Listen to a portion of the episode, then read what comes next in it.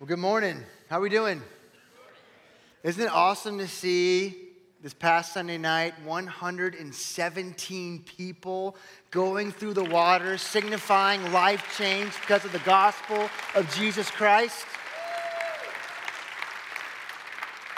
If that doesn't pump you up, you need to check your spiritual pulse. Hey, my name is Dustin Rouse. I'm the pastor of worship, and normally I do what uh, Daniel does. Didn't he do a great job, by the way? Man, that was awesome. I, uh, I have a great, like the greatest team in the world. Parker over at Cedar Lake, Daniel's normally at HP, Leanne and her crew at the Gary campus. It is such a joy and honor for me to serve with such Jesus loving, humble, gifted leaders. I mean, they are awesome. But I'm excited to stand before you today and to once again just bring the word before us and talk a little bit about what it means to be content in Christ from Philippians 4. And I don't preach very often, uh, but when I do, I'm reminded, I was especially reminded these past couple weeks as I was studying and praying and reading the word, just what a weighty privilege and blessing it is to bring the word of God. I mean, the Bible teaches us that we are held to a higher accountability uh, when we teach. I believe that preachers that bring the word of God are on the front lines, and the enemy loves to attack them and to try and bring them down. And so I was reminded, I was preparing just the weight of what it means to bring the word of God to bear upon our souls, and I was reminded to pray for Pastor Steve. Reminded to pray for our campus pastors, any other man of God that comes up behind uh, this desk and stands before us and brings God's word to us. It is a big task. And so I would invite you to join me with that. If you don't already do that, pray for the men of God in this church who bring the word before us because uh, I, I, tell you what, we need it. Uh, we need it desperately. So I encourage you to do that. So I want to talk a little bit about what it means to be content in Christ from Philippians 4. Before we get there, uh, to get our hearts going in that direction, let me just tell you a little story. There was once a stonecutter who was dissatisfied with himself and with his position in life. One day he passed a wealthy merchant's house. Through the open gateway, he saw many fine possessions and important visitors. How powerful that merchant must be, thought the stonecutter. He became very envious and wished that he could be like the merchant. To his great surprise, he suddenly became the merchant, enjoying more luxuries and powers than he had ever imagined, but envied and detested by those less wealthy than himself. Soon a high official passed by, carried in a sedan chair, accompanied by attendants and escorted by soldiers beating gongs. Everyone, no matter how wealthy, had to bow low before the procession. How powerful that official is, he thought. I wish I could be a high official. Then he became the high official. Carried everywhere in the embroidered sedan chair, feared and hated by all the people around. It was a hot summer day, so the official felt very uncomfortable in the sticky sedan chair. He looked up at the sun. It shone proudly in the sky, unaffected by his presence. How powerful the sun is, he thought. I wish I could be the sun.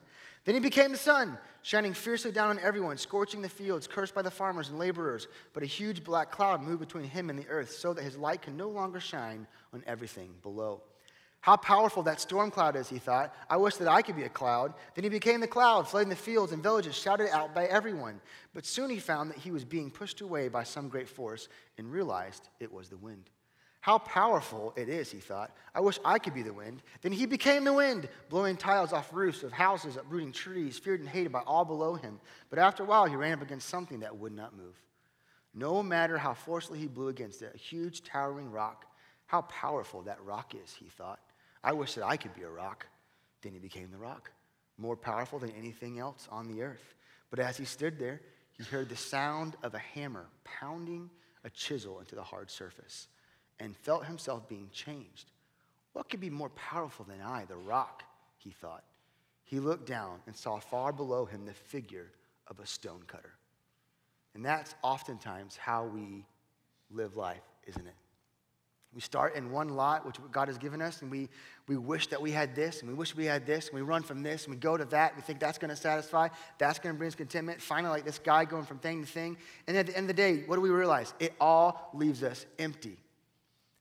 Because we were not meant to find our contentment in the things of this world. I'll tell you just another quick example that happened this past week, and I got permission to tell this by my nine year old here in the front row. Like three weeks ago, his good friends got a Fitbit, like a knockoff $20 Amazon Fitbit. And he's, he saw it and he was like, Dad, this Fitbit is so cool, man. I'm like, why do you want a Fitbit? But okay. He's like, it's awesome. It tells the time and steps and this and that. I said, all right. And we kind of pushed it off, his mom and I. And like a couple days later, he's like, Dad, seriously, that Fitbit, I, I need that Fitbit.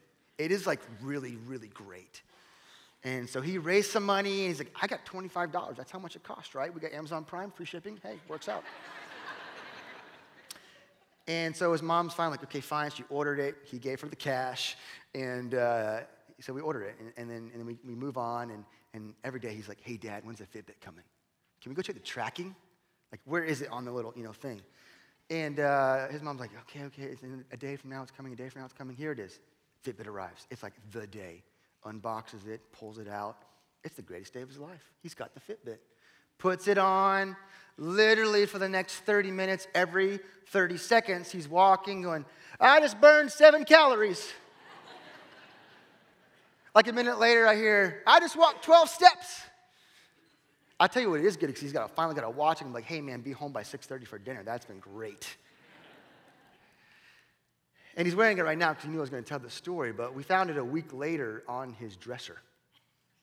I was like, dude, you loved it. You said the Fitbit was like everything that you ever needed. Like, what, why aren't you wearing it anymore? And it doesn't fit and this and that. And he's a good kid. And I, I love you, Hudson. It was, uh, he, he's got a great heart and he's wearing it and he loves it. And it's a good thing. There's nothing wrong with that. But I think there is seen in that story and in the story that I just told that we do this, don't we, on a greater scale. We are going through life going, man, if I can just get to that raise, I am going to be content. If I can just have this many kids, I am going to be content. If I can just get this pay raise, marry this person, uh, be the person that everybody's jealous of on an Instagram feed and liking all my photos, if I can just be that, I will finally be content. And what do we find over and over and over again? We get the thing, we get to it. Yeah, I'm, I still don't, it's not there. It doesn't, doesn't satisfy me, doesn't fulfill me. So as I was preparing uh, the sermon, that just kind of struck me. Do you ever find yourself doing that, running from thing to thing, thinking it's going to bring contentedness to your life? Ever find yourself wishing you had somebody else's life, you know? Saying, I, if I get that job, I'll finally be content. If I make that much money, but finding over and over again that those things do not bring peace, joy, and contentment. And I'll tell you, this was a personally challenging sermon for me to study, prepare, and I feel a tad hypocritical preaching it because this is one of my biggest weaknesses. I struggle with contentment oftentimes in my life. Just ask my bride. I'm like a roller coaster, man. Like one day I'm great, next day, what, what happened? What, what is wrong with you? You're a different person. Like literally this week, like Wednesday, I'd already written the sermon. I already had it in my heart, and I'm sitting on our back deck. It's a nice night. My string lights are going. The vibe is good. Cold drinks in our hand, hanging out with my beautiful wife. And I'm stewing in discontentment in my chair because one little thing went wrong that day, and I'm just so easily swayed in my happiness. I can become so easily discontent. My joy is robbed by comparison. You guys ever struggle with that? Just me?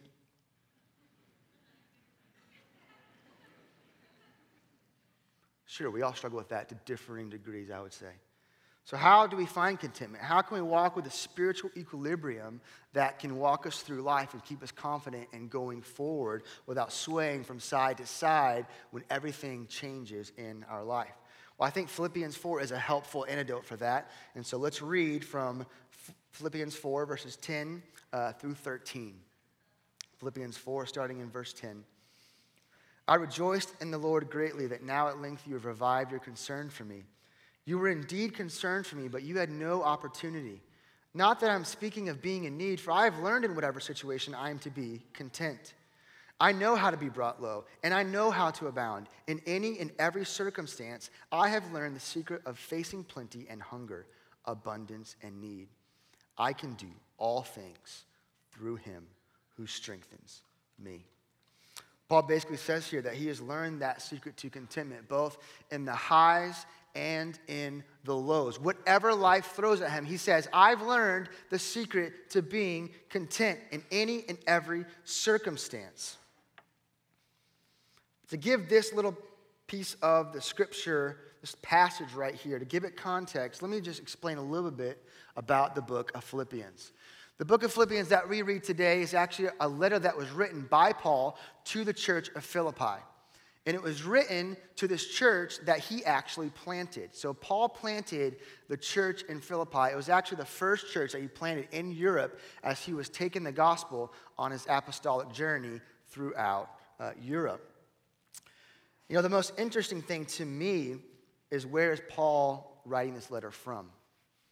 You know, for us, when we think about travels, we think about going to hotels, and maybe you imagine, probably don't, but it helps make the point that Paul was in a hotel one morning, you know, waking up on his travels on his apostolic journey, wakes up, puts his feet in those nice, cool, white, fluffy slippers that they give you in the hotel. You know what I'm saying? Those things are gross, actually. Don't use those. But, anyways, maybe he puts his feet in those things. He puts the white, fuzzy, comfy robe on. He orders room service. He goes and opens those amazing room darkening shades, which make you sleep until 1 p.m. They're so awesome. He opens them up, pours himself a cup of coffee, pops open the laptop, hey, Church of Philippi, this is what's happening in my life right now. Let me encourage you.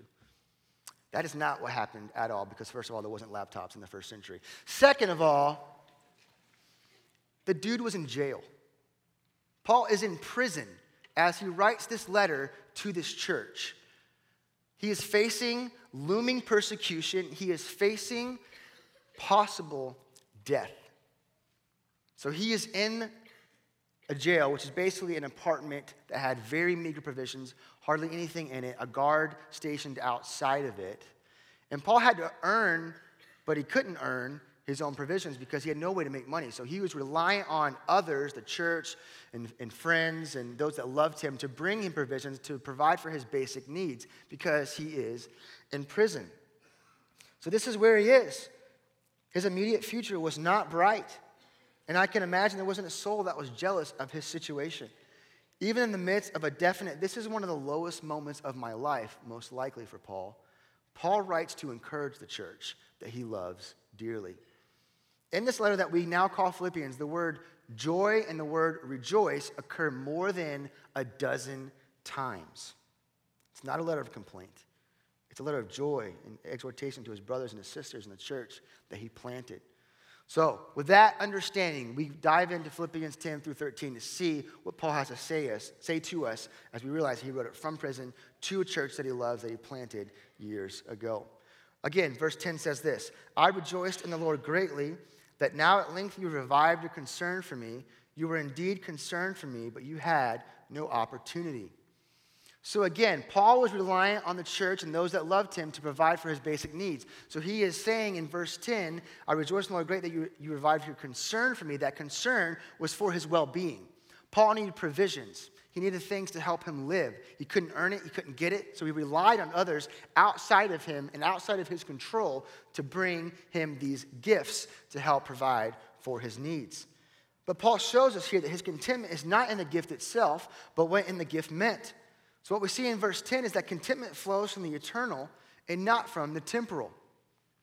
Contentment flows from the eternal, not from the temporal. He begins this section with the word rejoice. I rejoice in the Lord greatly, he says. With possible death looming, a pretty dire situation, he doesn't complain, he rejoices. I mean, isn't that a little bit crazy?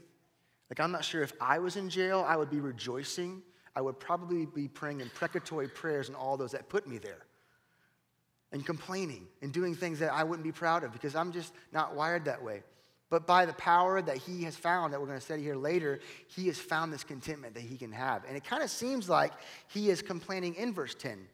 Like, hey guys, thanks for finally remembering me. It's been a while since I've heard from you. I'm almost to the end of my provisions, and you haven't been to visit me in a while. Where, where have you been?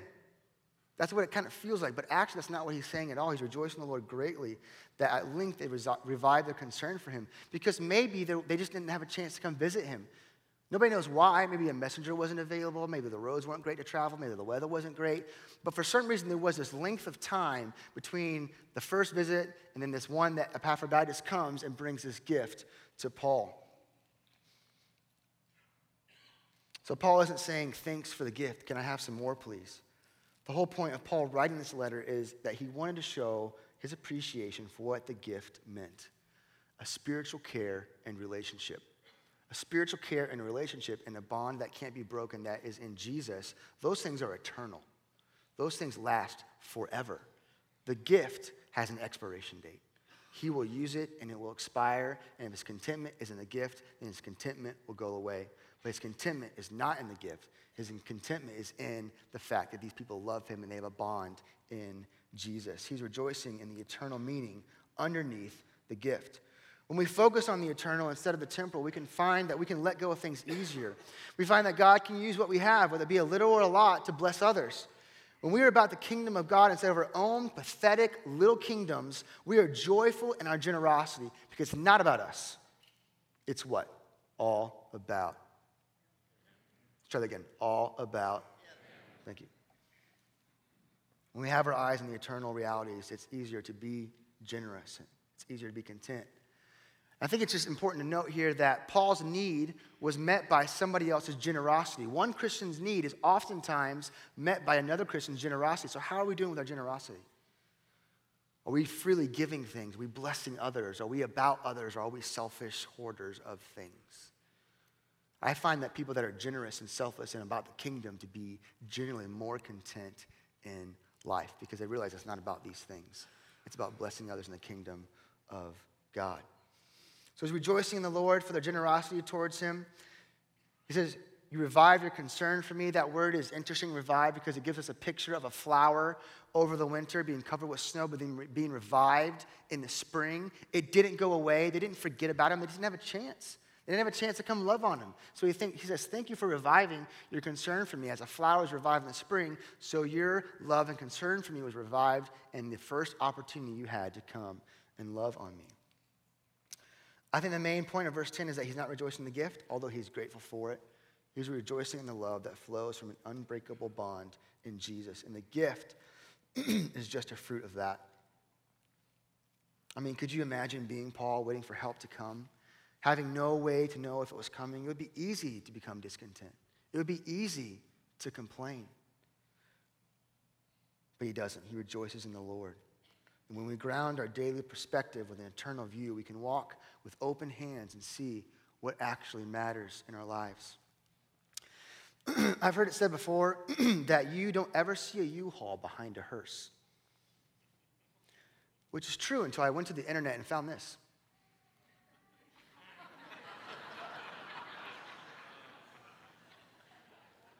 Ruined every preacher's analogy for probably hundreds of years right there. I don't know why they did that. You can take it down. But the point is the same, right? You can't take things with you to heaven. You enter with nothing and you leave with nothing except for what you have in Christ. The eternal matters, the temporal doesn't. Everything that we build, gain, earn, or buy will burn. You can't take any of it with you. But there are things that are eternal, aren't there? God's word is eternal. Our souls are eternal. Your kids' souls are eternal. The kingdom of God is eternal. When we have our eyes focused on that, we find that God uses us in a mighty way and we find our contentment in Him. Paul further drives this point home in verse 11, which says this Not that I am speaking of being in need, for I have learned in whatever situation I am to be content. Contentment is learned through circumstances. Contentment is learned through circumstances. God used all of these situations that he brought Paul to, and he brought Paul through to teach him things about contentment. And he has learned the secret to it. He knows time of abundance, he knows times of need. He has learned how to be content.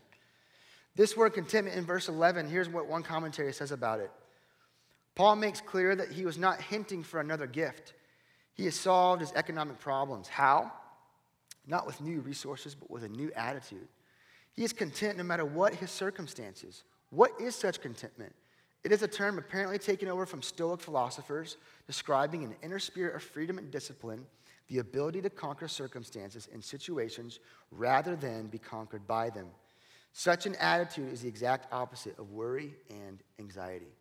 So, what, Paul does is he takes a word contentment used by these Stoic philosophers, and they would use this in a way that they would say, I can find this superhuman, inner ability to not be affected by circumstances. I can drum it up within myself. I can pull myself up by my bootstraps, and I'm just going to be content. I'm going to be stoic in the way I do it. And he takes that and he flips it on its head and says, No, you can't find that within yourself. There is no way you can drum that up. But there is one who came. If you believe in him and have faith in him, he can dwell inside of you, and then you can find the strength from within. Because it comes from Christ alone. Nothing on our own can we bring to find contentment. Contentment isn't found within ourselves. You just can't will yourself to be content. I've tried it, trust me. Today I'm going to be content. Today I'm going to be content. Instead of going to the one who can make me content and whom my contentment is meant to be found in. If we all try and find a contentment and joy from within ourselves without Christ being the one who dwells within us, we will be left wanting and we will be left trying some kind of different self help strategy again. Paul learned that it's definitely not the circumstances of our lives that brings us contentment. He learned that by the places that God brought him to and through. But he goes on to explain how he learned this. In what way did he learn this? Verse 12. I know how to be brought low, and I know how to abound. In any and every circumstance, I have learned the secret of facing plenty and hunger, abundance and need. So contentment is learned through circumstances. Paul learned that. But Paul also learned what he did learn is that contentment is not dependent on circumstances. If we place our contentment on our circumstances, we're going to be brought high and brought low based on what season of life we are in. We're going to either be super encouraged or super discouraged because we are going with the tide of circumstances. And he says, I know how to be brought high and how to abound. I know how to be brought low. In every situation, I am to be content. Listen to this. This is what Paul is referring to when he says, speaking of being brought low, he says, hunger. I'm not talking about like right now, you might be thinking about lunch maybe a little bit, and you're a little bit hungry. That's not hunger there. That is like, I haven't eaten in a couple of days. I need a morsel of bread just to take me and sustain me to the next day. He said he was thirsty. Not like get up in the middle of the night, 2.30 a.m., crack at the water bottle, take a sip so you can go back to sleep. He's parched. His tongue has swollen up. He is desperately in need of water. He's poorly dressed. Not talking about being behind the fashion times, talking about maybe inadequately, insufficiently dressed. Maybe he didn't have enough clothes to keep him warm when he was cold, or they were tattered and ruined and barely did the job that they were meant to do. He was afflicted in every way, but not crushed, perplexed, but not driven to despair, persecuted, but not forsaken. He faced afflictions, hardships, calamities, beatings. He was thrown in jail, riots, labors, sleepless nights, hunger again. Five times, 40 lashes minus one did Paul endure for the sake of the gospel. 40 lashes would basically almost every time kill a man. So they did 40 minus one to take him to the brink of death to maximize the pain and the torture that he endured. Three times beaten with rods. People threw rocks at his head. He was stoned, shipwrecked, adrift at sea, dangers from rivers, robbers, his own people, city, false brothers. Do you think Paul knows how to be brought low? He definitely does.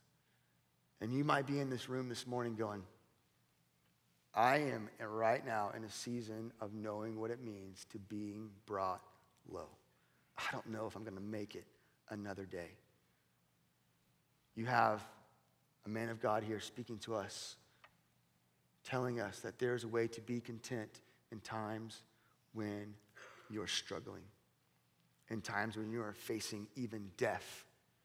I have a, a good friend right now who his mom just got put in hospice. He's 20 something years old, and she has cancer, and it just went really bad really fast. And I'm talking to him this week about this message, and I'm, we're just talking him through, and he goes, he looks at me with tears in his eyes, he goes, I don't know how people can do without Jesus. I don't know how they can do without Jesus. So you can be brought low and be content. And content does not mean we erase the pain. Content does not mean we gloss over it. I'm fine, put on a fake smile. Content means I'm okay. I know who has me, I know who's walking with me. I can be content. His joy wasn't robbed by the fact that he was facing death because he had an intimate relationship with the one who conquered it. He gets it. He knows Jesus. He knows what he's capable of. He's able to be content when he's brought low. It might have been a little frustrating to be friends with Paul, though, do you think? Like, I'm sometimes, my wife can attest to this too, and naturally prone to complaining. It's not a, a, quality of mine I'm proud of, but I can complain sometimes. You have a friend like that that complains all the time? Like, hey, can you stop complaining so much? Like, you're, you're good, you're fine. It might have been tough to be friends with Paul because I wonder if he ever complained.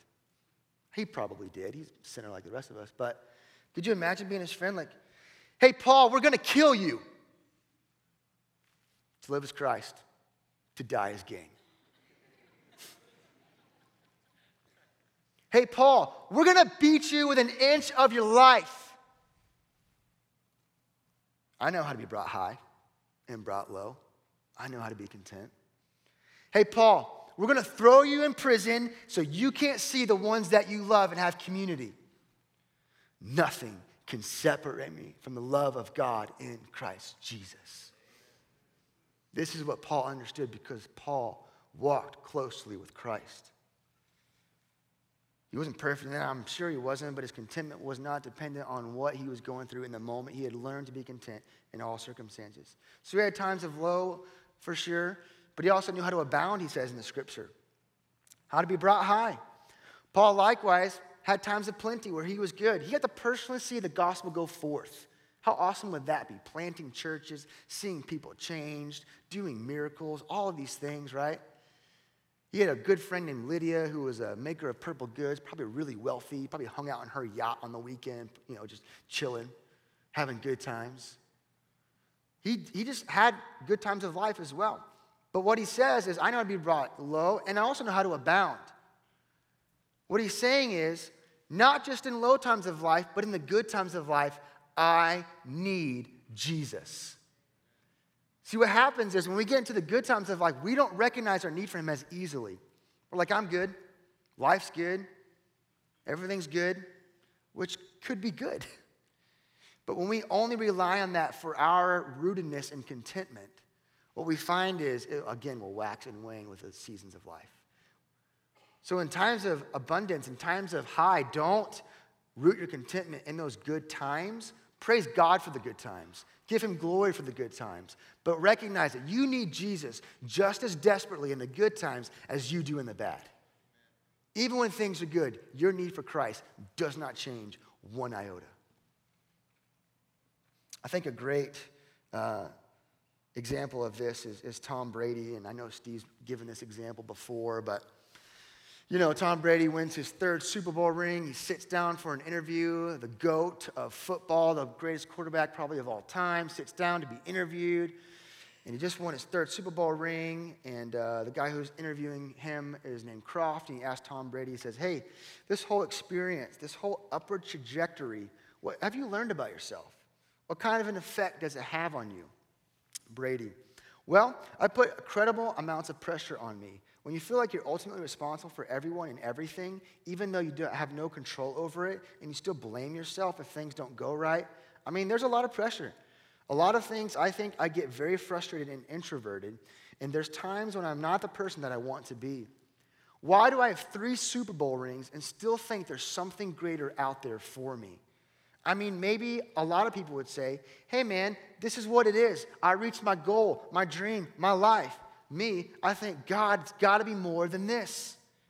I mean, this can't be what it's all cracked up to be. I mean, I've done it. I'm 27, and what else is there for me? Kroft says, What's the answer? Tom Brady says, I wish I knew. I wish I knew. The guy literally is the epitome of abounding. He has more money than he knows what to do with. Three Super Bowl rings. Fans idolize him. He's got supermodel wife, probably. I don't know exactly, but he, he's got all these really great things going for him, right? People are like, dude, you've got it. You've got it all. And he's like, I'm not content. I have reached the pinnacle of what it means to abound, and I'm not content. Why? Because we weren't made for those things.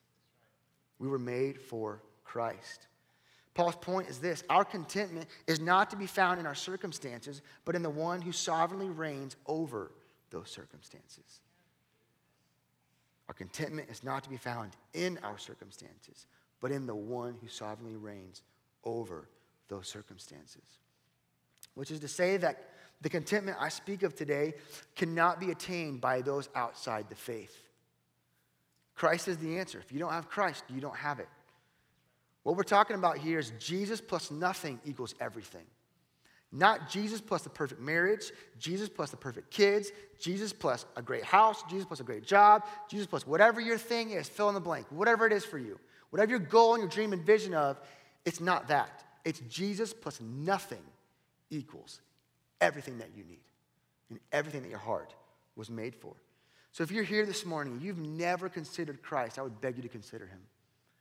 You've been going from thing to thing to thing to thing, trying to find what your life is meant to be. You're like Tom Brady, like, I hope this is not all that there is. I'm here to tell you today, there's more. There is way more. There is a Savior that sees you and loves you and died on a cross for your sins. All you have to do is believe and confess that He is Lord, and you will be saved. Consider Christ this morning. So, how do we practice contentment in our circumstances? He tells us in verse 13, I can do all things through Christ who strengthens me. I can do all things through him who strengthens me. And I think this is one of the most famous, and sometimes I think maybe probably misquoted a little bit, uh, scriptures that we have in the public square. I mean, Philippians uh, 4.13 was on Tim Tebow's eye black before he went out to every game. I went to a small Christian high school, and literally every athlete's favorite verse was Philippians 4.13. Like, I'm like, there's a lot more verses in the Bible, guys. We could pick something else. They're like, fine, Jeremiah 29, 11. I'm like, okay, all right. Let's read the whole Bible, please, you know. But, um, and, and they, they, you know, had a good heart in that because God gave them the strength to run 250 yards, average, whatever, rushing during the year. And maybe he did. But I don't think that's what Paul totally means when he's talking about uh, in this verse right here. When he says, I can do all things through Christ who strengthens me, I think it's way bigger than those two things. I mean, a lot of times I think people uh, think this is like a name it and claim it blanket scripture that you can just say over a situation and like you're good. You know, like, like maybe you're going to next Southwest flight, you know, and they call your number out and you go get like cattle herded down the jetway to the plane because you don't have a seat. You got to go fight for it in the bin space and all that good stuff. And you're just, you're, you're being herded down the thing. You're, you're just quoting Philippians 4 3, and I can do all things through Christ who strengthens me. I can do all things through Christ who strengthens me. I can do all things through Christ who strengthens me. And some of you might do that because you're afraid of flying, and that's fine. That totally fits. But if you went in there and you did that going on the jetway, stuck your head in the cockpit and talked to the pilots and said, hey, listen, I got this. You can go uh, grab some peanuts and ginger ale and go chill in the back. Take a break. I'm going to fly this plane. They look at you like, you ever had flying lessons? Or like, do you know what you're doing? Nope. But I can do all things through Christ who strengthens me. I just prayed it over myself right now. So we're good. We're going to fly this plane off of here. That's not what he means at all, does he? It's not a blanket statement that gives you superhuman power. I love what McGee says it. He says, says it this way Whatever Christ has for you to do, he will supply the power. Whatever gift he gives you, he will give the power to exercise that gift. A gift is a manifestation of the Spirit of God in the life of the believer. As long as you function in Christ, you will have power. He certainly doesn't mean that he's putting into your hand unlimited power to do anything you want to do. Rather, he will give you the enablement to do all things in the context of his will for you. I love that last line. He will give you the enablement to do all things in the context of his will for you. That puts everything into place for us. We can't in envy be like, if only I had their life, then I'd be happy. Or if only God would grant this, then I'd be content what we see is that God is sovereignly working everything in your life for your good and His glory because He is in control. And everything that He brings into your life is for a higher good. R. Kent Hughes puts it this way Paul is confident that he will be divinely strengthened to do anything and everything that God calls him to. Are we serving the Lord with our lives, or does the Lord serve us? I'd contend that we should serve Him for his ways are higher than our ways. When we're walking through the mess of life and are in the valley or whether we're on the mountaintop, we know that Jesus is enough and will strengthen us to face our circumstances. It is so paramount that we realize that everything is from the hand of the Lord. And he will give us the strength to stand in it all good and bad, hard and easy. He will give us the strength to stand in it all. One word that would help with our understanding of how contentment flows from Christ is the word providence. If we rightly understand the providence of God, we can find the contentment that we seek. John MacArthur says it this way God's providence is not miraculous in the sense that it interrupts the natural order. Rather, it allows for all the contingencies, events, words, acts, decisions, and elements of normal life. God supernaturally weaves them all together to fit to his purpose exactly. So, everyday, normal, routine things that you're walking through is from the sovereign hand of the Lord. All the big moments of change in your life are from the sovereign hand of the Lord. And don't interpret bad things in your life as He doesn't love you, because He does. And that is the route that we need to go to when we need to find contentment in difficult times. Whose purpose and plan is greater, yours, mine, or the omnipotent, omniscient God of the universe? Again, I contend that the Almighty God's purpose for your life is better because we make terrible gods. He knows what is going on. He is not surprised. He is with you, and you can find your contentment in Him alone. When we see every situation as divinely ordained by the Lord, we know that He's brought us to the circumstance with what we have or do not have to serve His higher purpose. We can find rest and peace in knowing that even if we do not know the why right now, that we can fully trust the one who does know. A man or woman in Christ is strengthened because they are fully able to face all circumstances. Why? Because a man or woman in Christ is a new creation, brought from death to life, has a future that is certain, has a Savior who will never leave us, has a God who will provide for all of our needs, and who has provided the means by which we find forgiveness of sins. He is the great I am. He is everything that you need, everything that you were made for. He is our treasure, precious to us. Our contentment flows from Christ. Everything else in this world will burn, but our joy in Him will do nothing but grow deeper and deeper and deeper in the life to come. Christ strengthens us by having His grace be sufficient for us and His power resting upon us. 2 Corinthians 12 9 tells us. The Holy Spirit stands by us and he helps us. 2 Timothy 4:17 and 1 Timothy 1:12. This is how we get strength from Christ. The Holy Spirit empowers us to face these circumstances that God has brought us to and will bring us through, and we know that he is enough. We can walk with spiritual equilibrium and not sway from side to side as we walk the path of life if we have our joy deeply rooted in Christ himself. So let's get practical here. How, how, how can we do this? How do we do this? How do we learn the secret to being content? I'd sum it up in this one sentence Let Jesus be enough. Let Jesus be enough. It's easy to say that one sentence, it is hard to live out. But when we do that, we can be like Paul and we can learn that in times of low and times of abounding, whatever he brings us to, we can learn to be content because we have a strength that flows from Christ.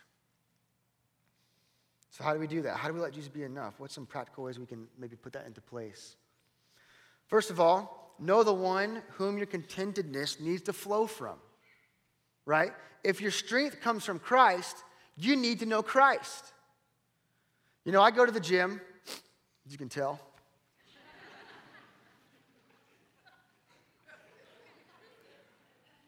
and it's amazing what we put our bodies through to get physically fit, or attempt to.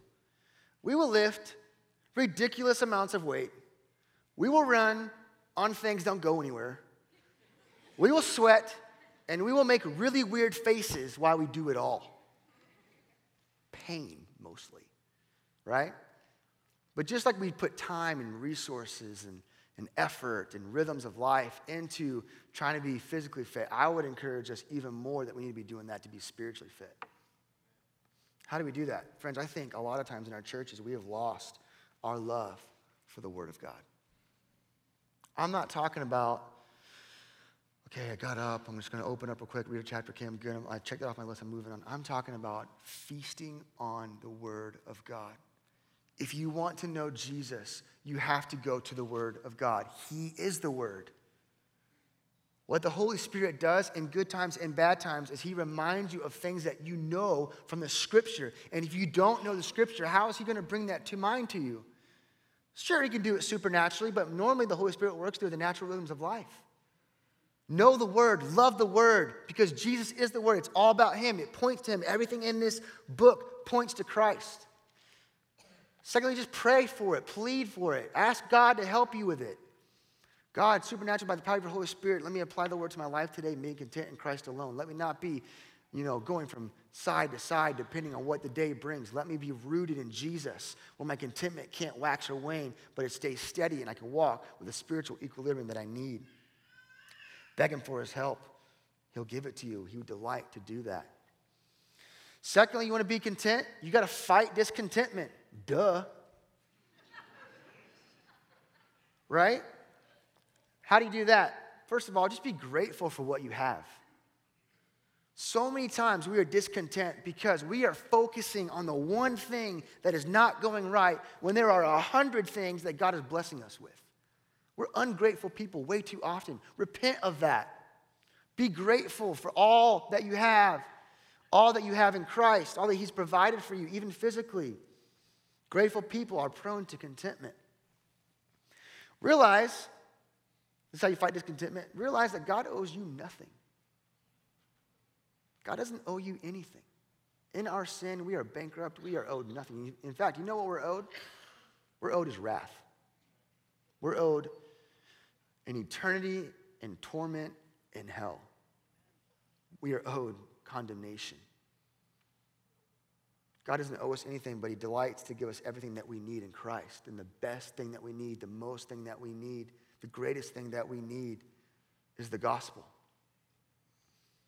To go daily to the foot of the cross and to remember that you have sinned against God. You were rebellious against Him. You had your face set against Him. You hated Him. You, you may not want to admit it, but you did. Everything you lived was for yourself and not for Him. And in your sin, He rescued you. He sent His Son as a baby to grow and walk and learn and become the perfect sacrifice for us. He died one of the most brutal deaths on the cross. But it didn't end there. He said, It is finished. I have made a way. And three days later, he rose from the dead. That same Christ that rose from the dead is alive today and is at the Father's right hand and sees you and is enough for you. Remember the gospel. Thirdly, attach this truth to every aspect of your life as best you can. To be content in all seasons means you need to understand how things come from the Lord to provide for you in those things with your wages. If you have a job with your wages, God always provides for you. Find contentment in the fact that He provided for you. And if you have enough, He's going to provide you for that. If you don't have enough right now, He will take care of you. Be content in the fact that He always provides. With your lot in life, with how things are going. You are part of God's grand design. He is taking the thread that is your life and interweaving it with other people's threads and is making this beautiful tapestry that will point to the glory of God in the days to come. So everything that you do interweaves with everybody else's life and it makes much of Jesus. That's where your contentment is found. Is like, if this is in front of me, I'm okay with it. Why? Because God's to get glory from it one day. With your physical body, God made you uniquely you. Psalm 139. With your relationships, your marriage and good and bad is to picture of the gospel. Your singleness is for a purpose. In trials, producing suffering, suffering produces endurance, and endurance produces character, and character produces godliness. Attach this truth. Contentment can be found in all aspects of life when you root it in Christ. Finally, root today's circumstances in a reality that is to come. If you're in a good time, praise God for it and root it in a day that is to come. If you're in a season of just going through it in the valley, not able to hardly ever keep up, just recognize that there is a day that is coming when we be around a table raising our glasses to the Lamb who was slain. Your future is secure. There is coming a day, there'll be no more tears, no more shame, no more pain, no more brokenness. That is coming. That is sure. No matter what you're going through today in uncertainty, that is sure. Don't look down, look forward. Don't look around, look up. When we look down, we wane and we wax. Contentment goes and comes. When we find our hope rooted in Jesus, even if we're going through it right now, we're not going to know the end of the trial till we die. There is coming a day when we will be with Him forever and we will worship our King.